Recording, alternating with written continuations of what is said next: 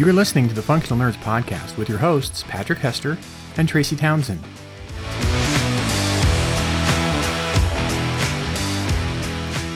Boy, Tracy, I sure hope Robert's awake. Yeah. Oh, oh well. I mean, does he usually sleep really late? Or I don't know. I don't know, but uh, you know, I, am in his head now, so I'm in That's true. Head. That's you, you're you're living there rent free. Yeah, that's the, that's the whole meta part of this. That if you're not a patron, if you're not backing us, you have no idea what I'm talking about. So you should go out to patreon.com/slash functional nerds and back us, and then and then you'll get insight into who Robert is and why I talk about him so much, and Todd. Yeah. Yeah. I mean, honestly, that's it's the gift that keeps on giving in a lot of yes. ways. Like you, you think you're just, you know, kicking a couple bucks towards a podcast. And the next thing you know, you're hauled by your ears into the podcast without even knowing it. Yeah. Yep. so on on the theme of like really diving in with both feet on the podcast here, when the intro music goes on, we've got, of course, Zencastr video these days, which has been a thing for a while now. And oftentimes, uh, Patrick will call in the aid of his bobbleheads and, and pop figures and doohickeys that live around his workstation. But this is the first time I think that I can remember that we've had a guest who, when you had Baby Yoda Grogu doing doing the headbang to the intro, was prepared with their own responsorial figurine. So I have to give bonus points to Elaine Isaak here for being very on the ball.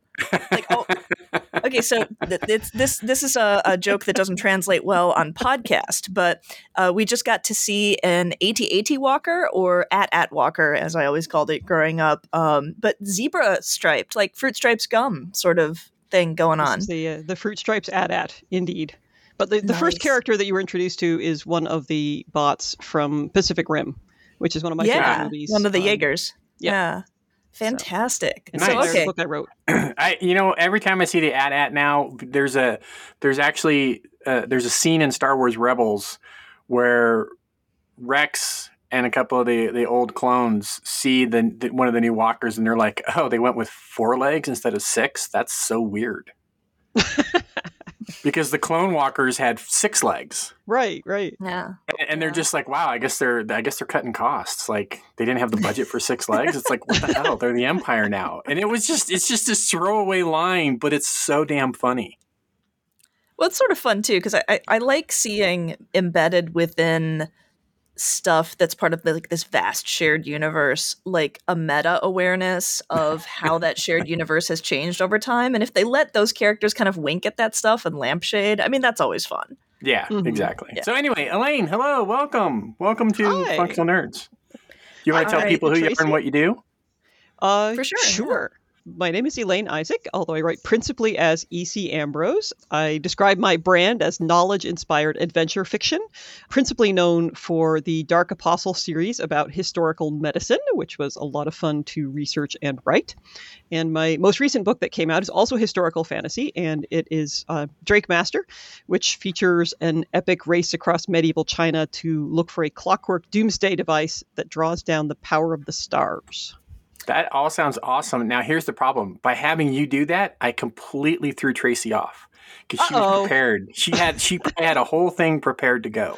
Oh, I want to hear what Tracy had to say though, because oh, I, I, I did. I you're you're rounding up and giving me a lot of credit here. Like, I, I, didn't really have a whole thing ready to go. I was just going to be like, "Do you want to talk to us about your latest book, Elaine?" And just because Elaine is a consummate professional, the answer is, "Duh, yeah, I'm ready to talk about my latest book. Let's go."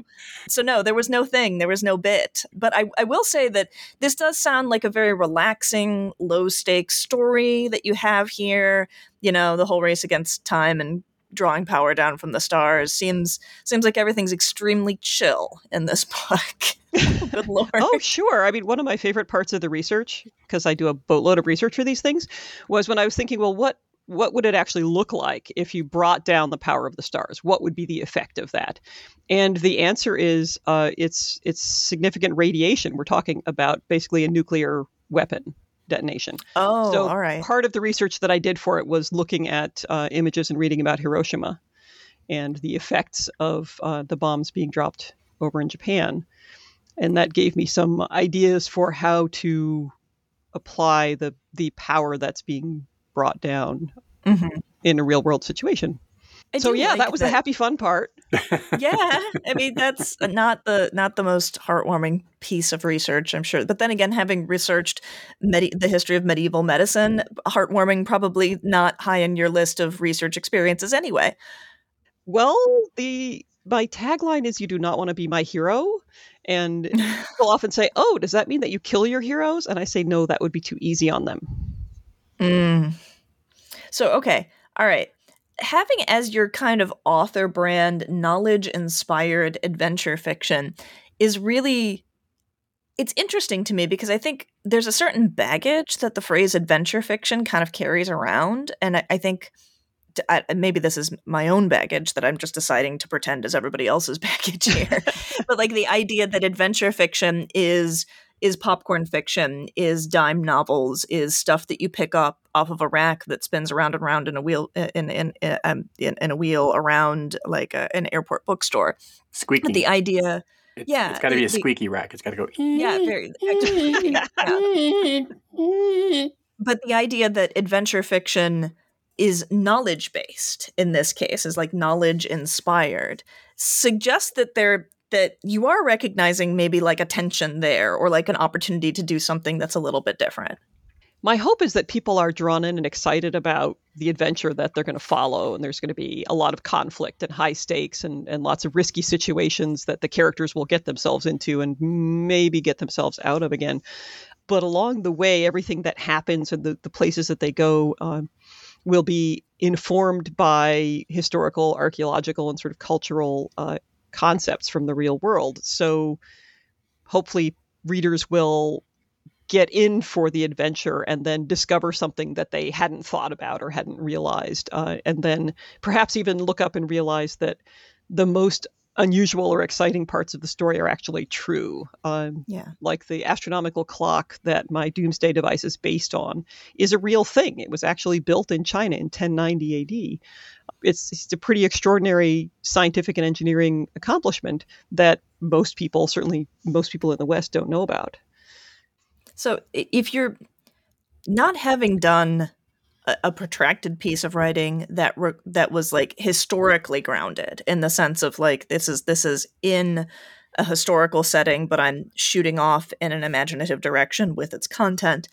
I, I don't have an answer for this and I don't have experience with it, but does the research you do put you in a mental place as a writer where you're like, okay, I know all of this stuff.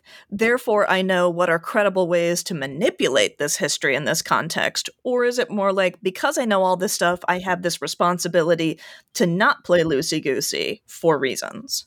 It's kind of a combination. There are certainly things that I don't want to be loosey goosey with, but usually I think in terms of the extrapolation from what I've found. So the magical system in the um, the Dark Apostle books, which start with Elisha Barber, all of the the magic that comes there arises from the beliefs of people during the 14th century. So these are the ideas that they had and that they wrote about and worried about. And that's where I sort of drew the inspiration for that magical system. And I think that makes it feel more seamless and incorporated into the historical setting because it seems to have arisen out of it. It's not something that I kind of imposed. It's like, oh, what if the magic that they believed in were real? What mm-hmm. would that mean and what form would it take? And definitely, especially as a series builds, then there's sort of more extrapolative elements, if you will. But it was really interesting to look at that magic system that I came up with and then figure out how to continue to infuse it with the power of medieval belief structures. Um, for me, that's part of the fun, is sort of the closer that I can stay to the historical reality or to the cultural mythology that builds around that reality, um, the more I'm excited as a writer. It feels sort of sneaky. It's like a secret history of like, oh, almost everything in this story is true it's the almost that that yeah yeah you get, get, a lot of play with that word so i guess uh, I ask this question a lot of people who have done work based on research. Um, by the time this episode comes out, our, our episode with Kate Heartfield will have aired, Ooh. where we talk with her about uh, the embroidered book and and everything that she's done with that.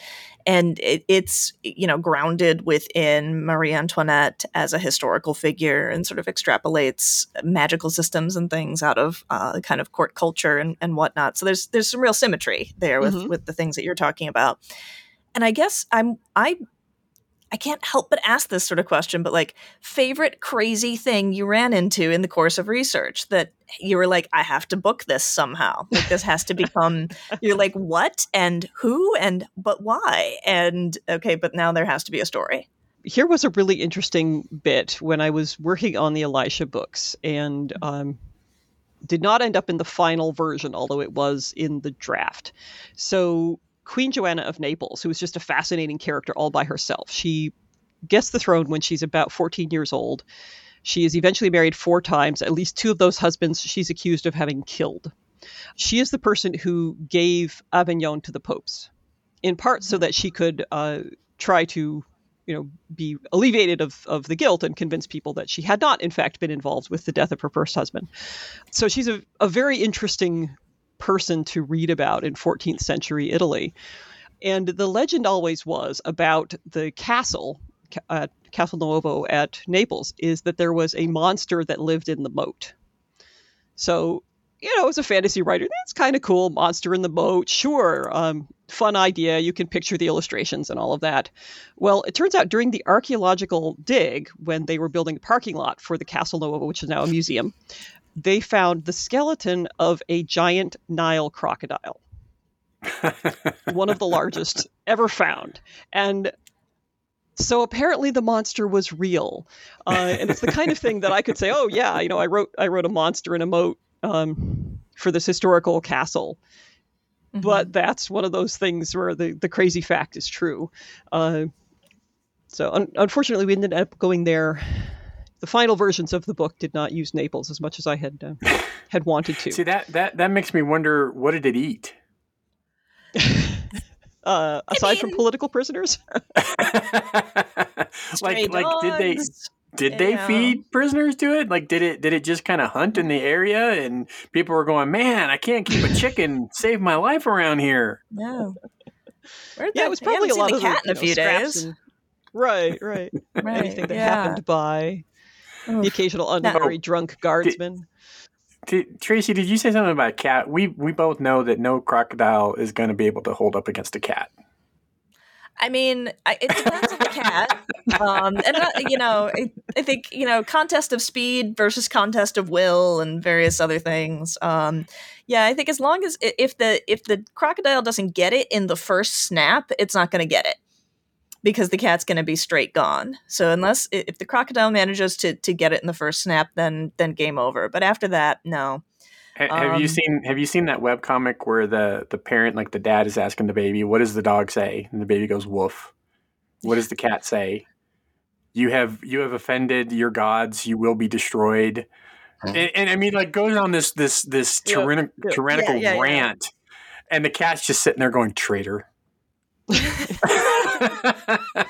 On the subject of tyrannical rants, and maybe this is just my own narrow-mindedness, but when you were talking about um, about this historical character, I fixated on the became became you know queen at 14 sort of thing, and I started thinking to myself like, I would be a terrible queen at 14.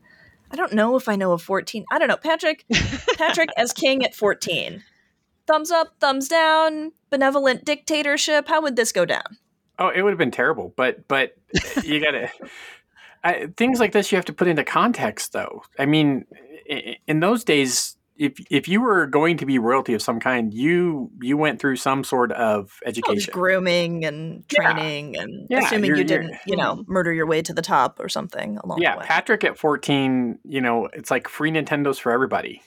But like, like that, that's that's that's Patrick Forte. We're all we're all gonna play Zelda. Come on. Mm-hmm. it's a fine plan. I mean, I have a fourteen year old that I think would make an awesome day. game. But yeah, For and sure. and Me and Ed's Pizza would have been an international franchise at that point. I would have just said yes. Everybody can eat Me and Ed's Pizza. Let's just get that out there. make it a, make it a whole huge thing.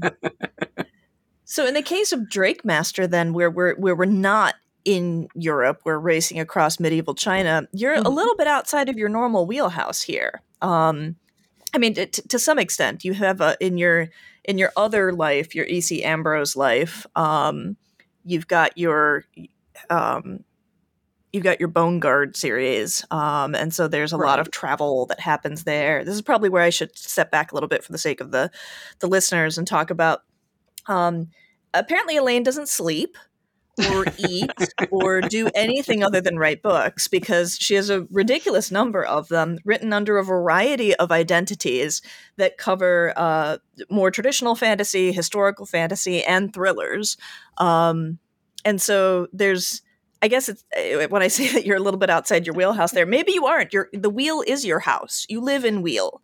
Wheel is whole house. It is a wheelhouse. I drive it around. That's what I do. Yeah, um, basically. Yeah. Yeah. So Drakemaster, uh, I did a boatload of research, uh, as noted, and um, possibly also from my wheelhouse. So I had all these racks of books, and I was always interested in Mongolian culture and history. Um, so the book is set during the Mongol invasions in the 1250s in China. Uh, in order to incorporate some of that enthusiasm and the research I'd already done and my visit to Mongolia and China, um, and then I thought, you know, I'm doing a lot of work for this one book. Maybe I can take some of that and spin it out into something completely different. Mm-hmm. So I thought, well, you know, one of the great lost treasures of the world is Genghis Khan's tomb. And that was the genesis of the Bone Guard series. The first book is called The Mongol's Coffin, and it is uh, following a musical map to Genghis Khan's tomb. So I came up with a, a, team of former special ops intelligence officers who served uh, during the Gulf War, and um, they now have a essentially a private quote unquote security firm where they're going to protect cu- cultural archaeology. Uh, cultural and archaeological artifacts, um, and they end up uh, going on this quest when a graduate student uncovers uh, music that are the traditional songs uh, Mongolian throat singing has is usually landscape oriented, mm-hmm. so they will sing a very particular place, including the geography of that place, you know, bird song, insects, so you get a sense if you're at, near the water or not. Um, and I thought all those details could be used to tell somebody the directions.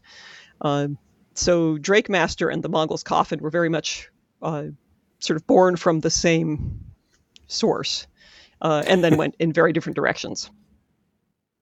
What? Yeah, one modern and one one historical, right?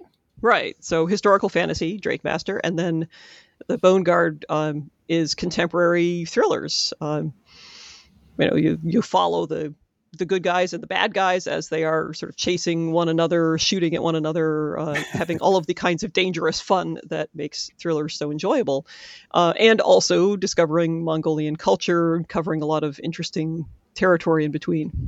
No, it's like a Very Tom cool. Clancy meets Indiana Jones meets Leverage sort of thing. um, in terms of in terms of the dynamic. I, I was thinking, I was thinking, uh, Bones meets oh, Bones. Yeah. Mm-hmm. You know, uh, uh, what was what was the the character's job? Anthrop uh, forensic anthropologist. Anthropology. Yeah, yeah, mm-hmm. yeah, yeah. Though I could I could see that that sort of parallel there. So, other than the fact that it gives you the opportunity to repurpose some of your voluminous research into different books that are sort of scratching different genre itches and things, why why why complicate your life by writing across so many genres and and so many identities? Is it just that that like all the stories are pounding their way out of your head or? Yeah i mean mostly i'm i'm following my muse um and what i get excited about. So that's why I sort of boiled down all of the things that i do to that one phrase knowledge inspired adventure fiction which is the umbrella that covers a lot of those different genres that I'm mm-hmm. writing in. Um, it's just hard for me to to limit myself and say no i am going to be this kind of writer and these are the kinds mm-hmm. of books i am going to do and i am going to ignore that fun mm-hmm. concept for a young adult science fiction novel um, because that is not what i do mm-hmm. so no limits no limits no limits so so so so give us a give us an idea of what it, what does your typical day look like when you're when you're going to be writing. So I usually do a lot of uh, pre-writing and research. Um, while I'm doing the research, I'm making notes and note cards. And when I'm ready to write, uh, I know that I'm ready to jump into the book when I have a person in a place with a problem. So I know mm-hmm. a specific individual that I'm excited to write about and to introduce to the readers. They are in a very particular place and time, which could be something that I've invented, but is often a, a real world setting, possibly historical.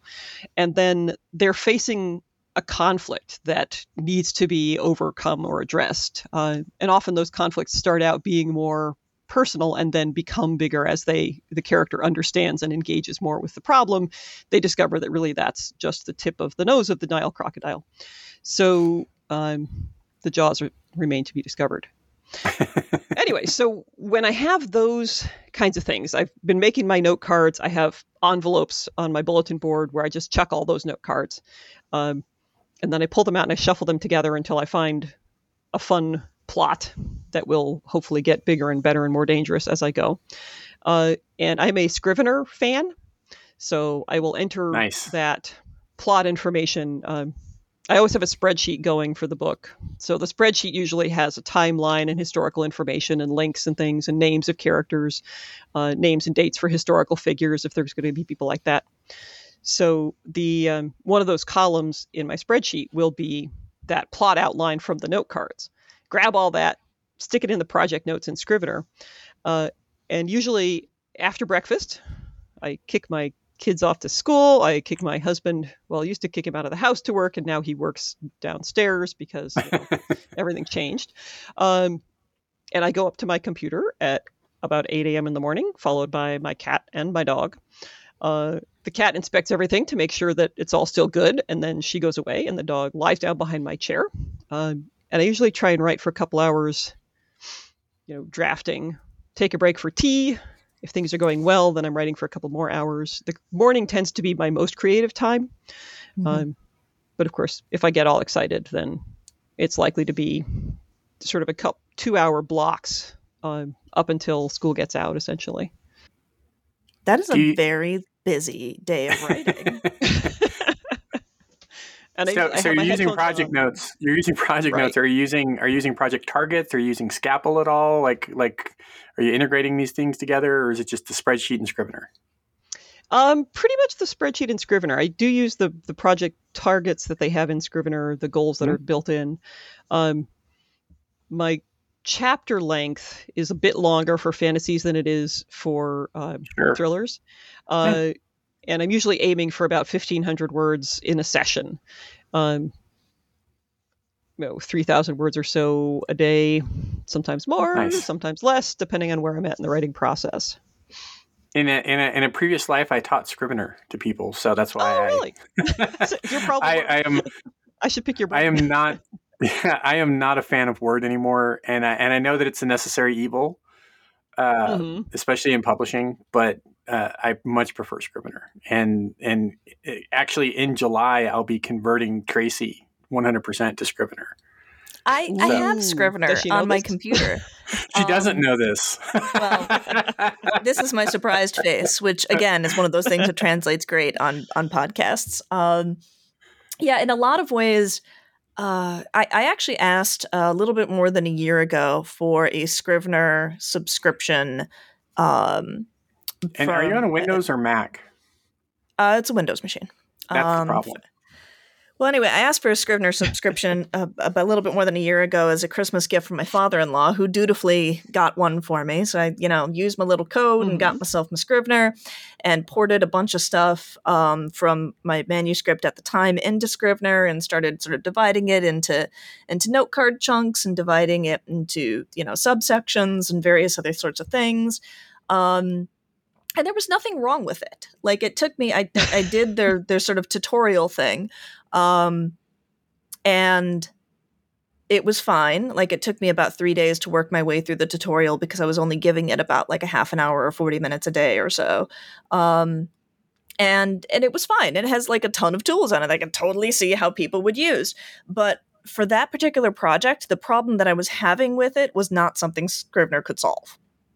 Like the problem I was having with it was really just that I needed to start that one over kind of from zero.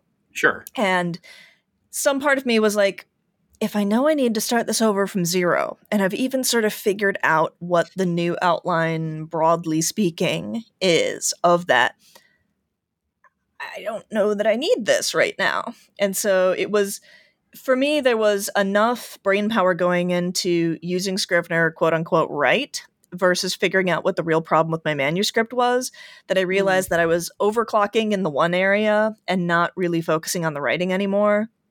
And so I haven't gone back to it in uh, probably eight or 10 months, um, which I'm sorry, father in law. that's fine. Nice. That's fine. That's why. That's why I'll, in I'll use it again at some point, I swear. In July. Um, yeah, in July. Yeah. So um, apparently July. But yeah, actually, I do a significant amount of my writing on something which could not possibly be more the opposite of Scrivener unless it was like, I don't know, a chisel and a stone tablet. Um, I, I tend to do a lot of my writing on an AlphaSmart hmm. which is uh, something that you you either yeah. mention this to people and get knowing looks and nods, you mention this to people and you get completely blank expressions, which is what normal people do. Um, but the, the the AlphaSmart is this weird appliance that had a fairly short but vigorous lifespan, mostly in middle schools. Um, in the early part of the 21st century. So we're talking like, I don't know, like 1999 until about like 2004 or so. And basically, they were for schools that didn't have the money to go one to one laptop uh, sort of programs, but they wanted to teach kids typing and they wanted to give them some way to like learn basic word processing stuff. And it basically just looks like a keyboard that someone took like a TI 84 ish sized but elongated screen from a calculator on and just like stuck that bad boy on the top. And that's it, it weighs about as much as a keyboard with a goofy little screen on the top and you can generally only see about five to six lines at a time. And all it does is it runs off of a watch battery and three AA's. The watch battery will generally last five to six years, and that's what runs the CPU. And the the three AA's will last you generally about two years. Um, and it just constantly saves. You just type stuff and it constantly saves, and an AlphaSmart can hold about 60,000 words I- across eight separate file uh, areas that it has subsectioned within it. And then you hook it up to a USB um, cable and you hook that USB cable up to an actual real computer. You hit the send button and it just ports stuff in and you get to feel like you're in like an 80s hacker movie because what it's actually doing is just really fast typing everything into whatever it is scrivener word um, you know, Google Docs, uh, Notepad if you're a monster, um, you know, things like things like that. And so uh, it was great for me because because it has no real operating processing power at all. If you press on, it's immediately on. If you press off, it's saved constantly and it will take you right back to where you left off. So mm one of the reasons that I have liked it is A, it's extremely easy to use on the road uh, and when you're traveling, and B, it's the perfect my kids keep fucking bothering me writing appliance. because there's no like boot time, there's no software load time, there's no it's just if all I can afford to do is 300 words before they realize I'm awake, it's so much easier than my Windows laptop which has like a 3 minute boot sequence. Hmm.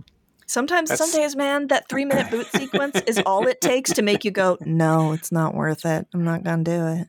Yeah, that's why. That's what. That's one reason why I do like Mac because you really only have to boot your Mac like twice a year. that's it. Uh, yeah. It's like, oh, something weird's going on. Restart. Oh, there, it's fixed.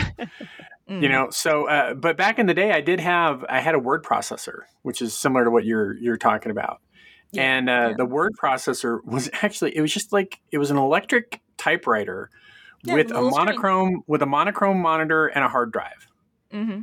And it actually took the three and a quarter floppies. And I did like that. It, it, it was neat because I've always been a fan of, of typewriters. But anyway, uh, Elaine, we will we will get Tracy we'll get Tracy situated with Scrivener. What I found with Scrivener is that I, I teach people and when I'm in the room with them, it's the coolest thing ever. They love it. They can't wait. And then they go home and they fuck it all up by trying to treat it like Word. How dare. And and as soon as you start treating it like Word, you're doomed. You're absolutely doomed because so it, it's me, it's not when, Word. When you say treating it like Word, talk to me about what you mean by that. Okay, so you open up a Word doc and mm-hmm. you set your margins because you you want the correct margins. Uh, you change your font because you want the correct font, right? You need a you need a uh, a font that's going to have the character widths that's the same. So you want like a courier type font because that's what you're going to have to send it off to an editor with, right? So whatever whatever their preferences are, uh, you got to set your line spacing, right? So you're you're basically setting up your your your document to make it look the way it needs to look. And some people do that up front. Some people do that after.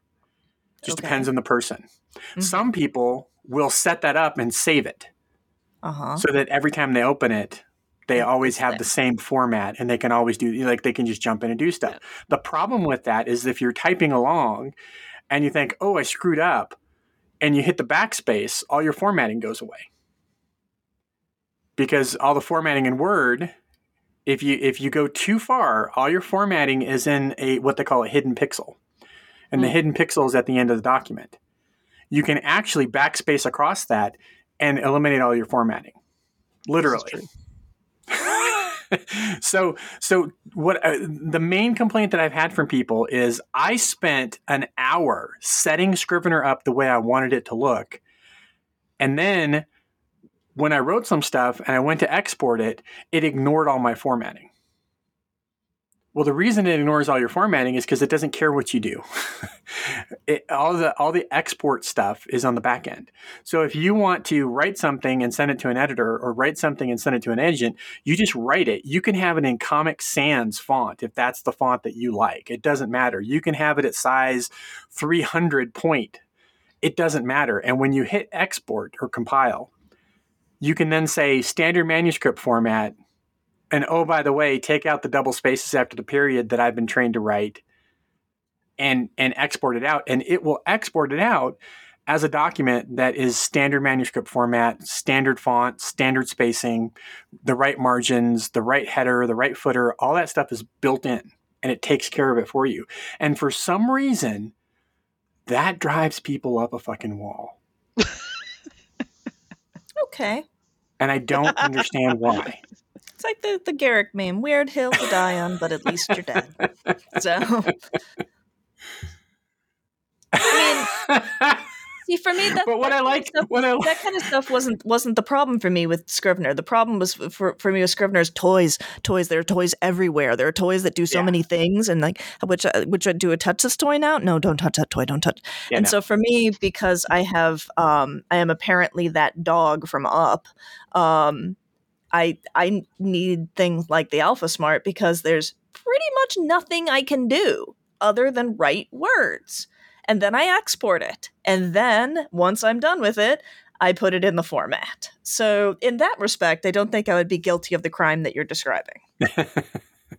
Probably not. Anyway, we we haven't done a Scrivener tangent in a while, Elaine. So I appreciate you you mentioning that. I I absolutely adore Scrivener. I do. Um, I but that I will end this rant by saying the thing that I always say: uh, if what you're doing works for you, and you have zero complaints, there's no reason to change. I do think that this opens up a, a, door for something I did want to talk to you about, um, Elaine, and something that I actually Ooh. I wrote this in my notes. This is planned. Um, one of the other because again, remember elaine doesn't sleep and doesn't doesn't do things like apparently her her dog will move from the chair uh, oh. oh not often enough to allow her to get one cup of tea in the middle of the day well and, and my god who get who gets um, up and has breakfast before 8 a.m oh you're um, elaine and says i are says, says the single guy have, Says the single guy kids. with no kids. Yeah, single right, guy right. with no kids. Right. Yeah. No animals yeah. right now. No kids. Mm, yeah. Yep. Yep. Uh, but what I was going to talk about is also you offer services as a developmental editor. And I think that that's something that a lot of people um, don't even really know exists. Like, what is developmental editing? I was going to say, sort of, so yeah. so there's lots of different kinds of editors. Why don't you explain yeah. developmental editor?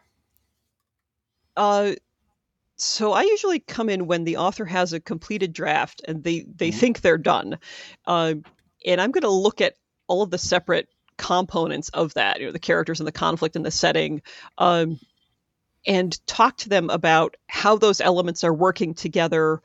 Um, the aspects of the story that I see that feel like they're not being fully carried through or they're not being exploited, uh, and try to help them take that manuscript to the next level. So, what can you do with all these wonderful things that you've invented? And usually there's a lot of different things going on on the page, but it's not coming through with clarity, or it's not um, really capturing the essence of what the author had in mind. They think they've got it all in there, but it's still partially in their head and not on the page. Um, or it's being presented in a way that is sucking some of the energy out. Um, it's always surprising to me that someone could take a story that sounds really like exciting. If I were to, to tell you the story, you'd be like, "Oh, that sounds great," and then they write it on down. You know, they enter it into their Word doc or their Scrivener or whatever, and manage to just all the life right out of it. Um, just mm-hmm. in the way that they phrase things, in the way that they set a scene or fail to set a scene, the fact that they haven't recognized that everybody is just talking heads in a white room. There's no setting at all. Um, the characters are are flat because they're not being shown in action. They're just they've been described, and that is all uh, instead of being embodied. So that's kind of where the developmental editor works. Is is okay? You've got all these fun and exciting stuff. Let's see how we can bring it all together in the most exciting way that carries the vision the author had of what they thought that book could be. Um, yeah, and and where where where some newbie authors get a little bit uh, confused. This is not a copy edit. This is not a right. line edit. This is not a grammar edit. This is you you have your story written out maybe you feel as the author that there there's it's just not right there. There's like something missing. You you you haven't quite captured it. You go off to a developmental editor and they're gonna they're gonna give you that kind of feedback. They're gonna they're gonna look at the story as a whole they're gonna break it down and they're gonna come back with you know here's the here's what i think you should do. Yeah sort of yeah. here's the elements that i see you working with um, this is kind of the basic building blocks and then treat each of those kind of a little bit separately. Um, is this character coming through well? Is you know is your setting clearly established? Um, is it understandable and engaging? And then how do we uh, weave all of that into the most compelling version of those elements? Mm-hmm. and i'm super excited because a, a book that i did uh, some editorial work on early in its process is coming out in August called Tune In Tomorrow by Randee Dawn. She's a fellow Broad Universe member, um, which is how I first met Tracy as well. So it's like, oh, one of my babies is going to be out there in the world. and it's really Randee's Go baby, ahead. but you know, she she Go lets ahead, me be the baby. foster mom. You done good. yeah. Yeah, you did, like you, you you did some you did some important form you know formative babysitting experiences and things, and part of its growth arc. That's All awesome. Right. Right. So I think we're in a great place for doing our picks of the week. What do you say? Sure, we can do picks of the week. Picks of the week.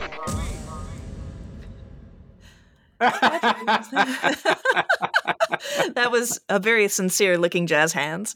Um, Patrick, do you want to start us here? Sure. I am. I actually am ridiculously excited. I watched a movie on Hulu.com uh, mm-hmm. or Hulu uh, called The Valet. Okay. This is a comedy. This is a. This is a. Uh, one of those you, you, oh gosh how do i want to say this without spoiling it? So so the valet the main character he is latino he's living in la he's a valet right? Mm-hmm. and he he uh, he has a he has a big family he has a big group of friends you know it's that it's he has lots of support but he's he's lonely he's got a kid he's going through a divorce.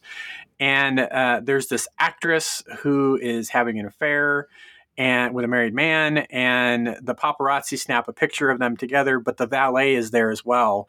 And so to the the premise of the movie is that uh, they pay the valet to pretend to be her boyfriend rather than out the relationship you know, the secret relationship between the actress and, and the guy. And what ends up happening is the valet and the actress actually build a really great friendship. But I'm not selling the movie well because it's the funniest goddamn thing I've seen in a really long time. I could not stop laughing. Now that's not to say there's not a couple of moments where where you're going, "Oh my god, you know, this is hitting you in the feels." But for the most part, it's hilarious. You know, it's it's it's all of his friends trying to figure out why this actress, this Hollywood actress, this huge star is suddenly interested in this guy. Who's who's like they're looking at him going, "What have you got?" That that like what what's going on here? How does this work? And uh, you have to you have to. Uh, uh, he speaks Spanish quite a bit. All his friends speak Spanish. His family, his mom only speaks Spanish. She doesn't speak English. So there's lots of subtitles you have to read. Uh, but they're hilarious. So so I'm going to spoil one part because this is just this cracked me up. He comes home and the handyman is leaving, and he's like, his mom lives with him. He's like, "What's going on? This is like the third time this week you've been here fixing something." But um, the problem is the handyman is Korean and he only speaks Korean. He doesn't speak English. The mom only speaks Spanish, but they're having an affair. they're having an affair, but neither one of them speaks the same way, and it's hilarious just how this is handled. There's a point where she she like there's a there's a a, a daughter who speaks English and Korean, and then the mom is speaking Spanish, and then the son is the valet is Spanish and English, and so they're kind of communicating back and forth. And the the Korean guy is saying stuff to his daughter, who's saying it in English to the son, who's saying it in Spanish to the mom, and the mom's going, "Oh, he, he thinks I'm pretty. Okay, well, can you can you tell him there's a couple things I would like to to have differently in the bedroom?" And the son's like, the son's like, no, no, mama, no. And she's like, yeah, can you tell him like to pull my hair a little bit and he can be a little rougher? And she's like, he's like, no, mama, no. I can't say. And oh my God, I was dying. So this movie, you have to go watch it. The Valet. It is, it is adorable. I love it. It, it hit the right spot at the right moment. Please go watch it. Fantastic. All right, Elaine, how about you? Boy, I have to follow this. I don't know. Um, so, one of the things that I've been super excited about lately, being a Mongolia buff, uh, is that I recently discovered the work of author Starr Z Davies. And she is the author of Daughter of the Yellow Dragon, which is a historical novel also based in Mongolia, though uh, her work is, I think, in the 1450s. So, it's a couple hundred years later than, um, than the projects that I've been doing. Uh, it is a four volume series. Daughter of the Yellow Dragon is the first book. Um, I just finished reading Lords of the Black Banner, and I know that book four has just come out or is probably about to be out at the time that the podcast is going to go live. Mm-hmm. Uh, so these books are deeply invested in the court intrigue of the Mongolian Empire uh, and in the fate of a woman who finds herself married to the Khan and all of the uh, the decisions that she has to make and how to claim her agency in that hmm. rather exciting backdrop. So there's some romance, there's some war, there's some fabulous chase scenes, lots of horses. Um, so yeah, if that is your game, I would highly recommend it. Starr Z Davies is the author. I, I, will also throw it out, Elaine. If you are a TV person at all, if you if you like streamers, there's a there's a very underrated show on Netflix, and I think it only got two seasons and a couple of specials as well, like specials focused on other characters. But it's the Marco Polo mm-hmm. series. Mm-hmm. Yeah, and and it was really well done. It was it was so good and it just didn't go anywhere. like it didn't connect with audiences at the time but it was such a good show. Two seasons of it. It's um, I think the guy playing playing was it Kublai Khan? Um, is the guy from the uh, from the Doctor Strange movies? The the oh, oh uh, Wong? Uh, Benedict Wong. Benedict Wong. Yes, yes, he's he's he's in it, and he's wonderful. So, mm-hmm. just throwing it out there. Awesome. Awesome. So, departure from what we've got here from the other Rex, but very much in my usual wheelhouse, uh, I'm going to recommend a game. And this is one that we've been playing recently in Chez Townsend. And so far, the, the, the best one among us at it is definitely my son Corwin. It is a uh, cooperative game that could be played by single player, but it takes up to, you know, around five or so, or however many you sort of feel like. Um, the constraints on it are different than, than are typically the case with a game, it's called Macro Micro Crime City. And the idea behind it is it is a gigantic black and white map that you unfold.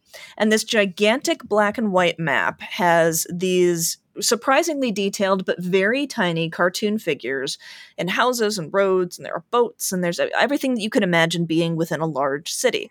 The map itself is about four feet by five feet.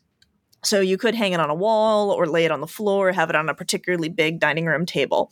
And you get a magnifying glass, and there is a set of cards uh, that is divided into different wax envelopes. And each wax envelope represents a different crime scene that you have to investigate.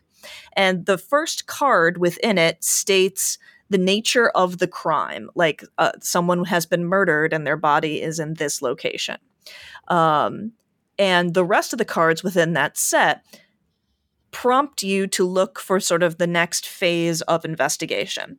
Now, if you want to sort of increase the difficulty level here, you could read the initial card that sets up the nature of the crime that you're trying to investigate, and then none of the others. Because what this giant map does is it has imagery that allows you to trace characters' actions through time. So, for example, Whoa. one of the early uh, crime scenes is of a car wreck, and someone has died at the car wreck. And you're supposed to investigate whether or not it appears that he fell asleep at the wheel, but is that all there is? So, to investigate the crime, you have to first locate the car wreck and, and his body there. And then you have to find the car because we essentially, the map gives us all of the characters' positions throughout time. And so the map is as large and as detailed as it is because as you're looking for it, you're going to look for that same vehicle and like, oh, okay, he was westbound at some point and he came from this location. But before he was at this location, he was here. And when he was here, someone slipped a Mickey into his drink. And we know it was a Mickey because if we follow her, just around the corner, we see a prior instance of her standing outside a pharmacy. And then we can see within the pharmacy window, there she is exchanging money for someone and she walks out with a bottle. Right. and so there's a sequence of different crimes. Um, and some of them are you know, fairly minor in nature. Someone's hat has been stolen. Uh, and some of them are extremely salacious, like this sex worker has been violently murdered, you know. Um, and so it, it's rated from ages 12 and up, and there are ratings on each of the crime investigations to suggest whether or not you think your kids should play it. Um, but you know if you're if you're the townsends then you kind of don't pay attention to that and you let the kids do it anyway. Um, and corwin has proved to be ridiculously good at so i guess if anything horrible happens to me i want my son investigating it. But uh, micro macro crime city is a really fun game that has no mechanics at all. It is just it's completely pick upable by by people who don't normally play games, and really the only limitation to it functionally is how many human beings can you crowd around the map and, and still be able to, you know, see things in detail. Nice. That sounds Very fantastic. Good. All right. So, folks, we want to make sure that you have a chance to track down Elaine and all of her cool stuff. Elaine, where should people go? What should people do to find you and your cool stuff? Uh, well, you can definitely find me on Facebook, uh, EC Ambrose author, and on Twitter, um, less strongly so perhaps on Twitter than on Facebook. Um, my website, boneguardbooks.com, will lead you to the Boneguard thrillers and uh, actually to the main book site, which is rocinantebooks.com, where you can wind through those pathways uh, to find everything else that I've written. Just about. And the Drakemaster, the new book, is from Guardbridge Books UK. So they also have a website at guardbridge, guardbridgebooks.co.uk. Um, slash Drakemaster should get you to all the goodies about that. Fantastic. Thanks so much for being with us, Elaine. Thank you very much for having me, Patrick and Tracy. Thanks for listening to the Functional Nerds podcast. Because I've always partnered with teachers as co hosts, we have homework for you. Giles and Michelle are kind of cool. They have a podcast called Beyond the Functional Nerd. Oh, hold on. Uh, Got a memo coming in here. Uh huh. Yeah. Uh, okay. Yeah. Uh, I guess they call it Beyond the Trope now. I honestly don't know if that's new or what. They even have a website for it though, beyondthetrope.com. Their podcast is weekly, just like ours, and they talk with people just like we do every Tuesday. So if you listen to us and then go listen to them, and that is really, really important, you have to do it in that order. It's kind of like a double feature, and double features are cool. So check them out over at Beyond the Functional Nerd. Uh, sorry, wait, sorry, BeyondTheTrope.com. Yeah, that's it. BeyondTheTrope.com. Now, if you enjoyed today's episode, or really any of our episodes, there's lots of things you can do to support us and let us know you like these things. Okay? A little bit of validation. We love validation. You could go to wherever you listen to our episodes uh, Apple Podcasts, Google, Stitcher, Spotify, whatever and give us some stars and reviews. Say something nice about us. You could head over to patreon.com slash functional nerds and toss a couple bucks our way. You could get a supporting or attending membership for Worldcon and nominate us for a Hugo Award in 2023. See, I'm kind of getting ahead of it this time. Uh, it's far too late for 2022, but 2023 is doable. If you need, like, if you have questions, just reach out and, and ask me how that works, and I can I can explain it to you, Todd. You could buy our books. Tracy's got a couple out there. I've got a novel and some novellas out there. Google that shit, people. That would be awesome. You could stop two random strangers in the street and tell them all about us. Like just people you're passing as you're walking. Now, if you do that, like uh, make some serious eye contact. Don't don't blink. Just stare at them right in the eye and tell them to listen to us and why they should. There's probably some stuff I'm forgetting. I'm sure Robert will let me know, or Todd. Mr. Carpiers. You got it right. How about that? Yeah. You can call me Cannoli Joe. Oh, for God's sake. Patrick Louise.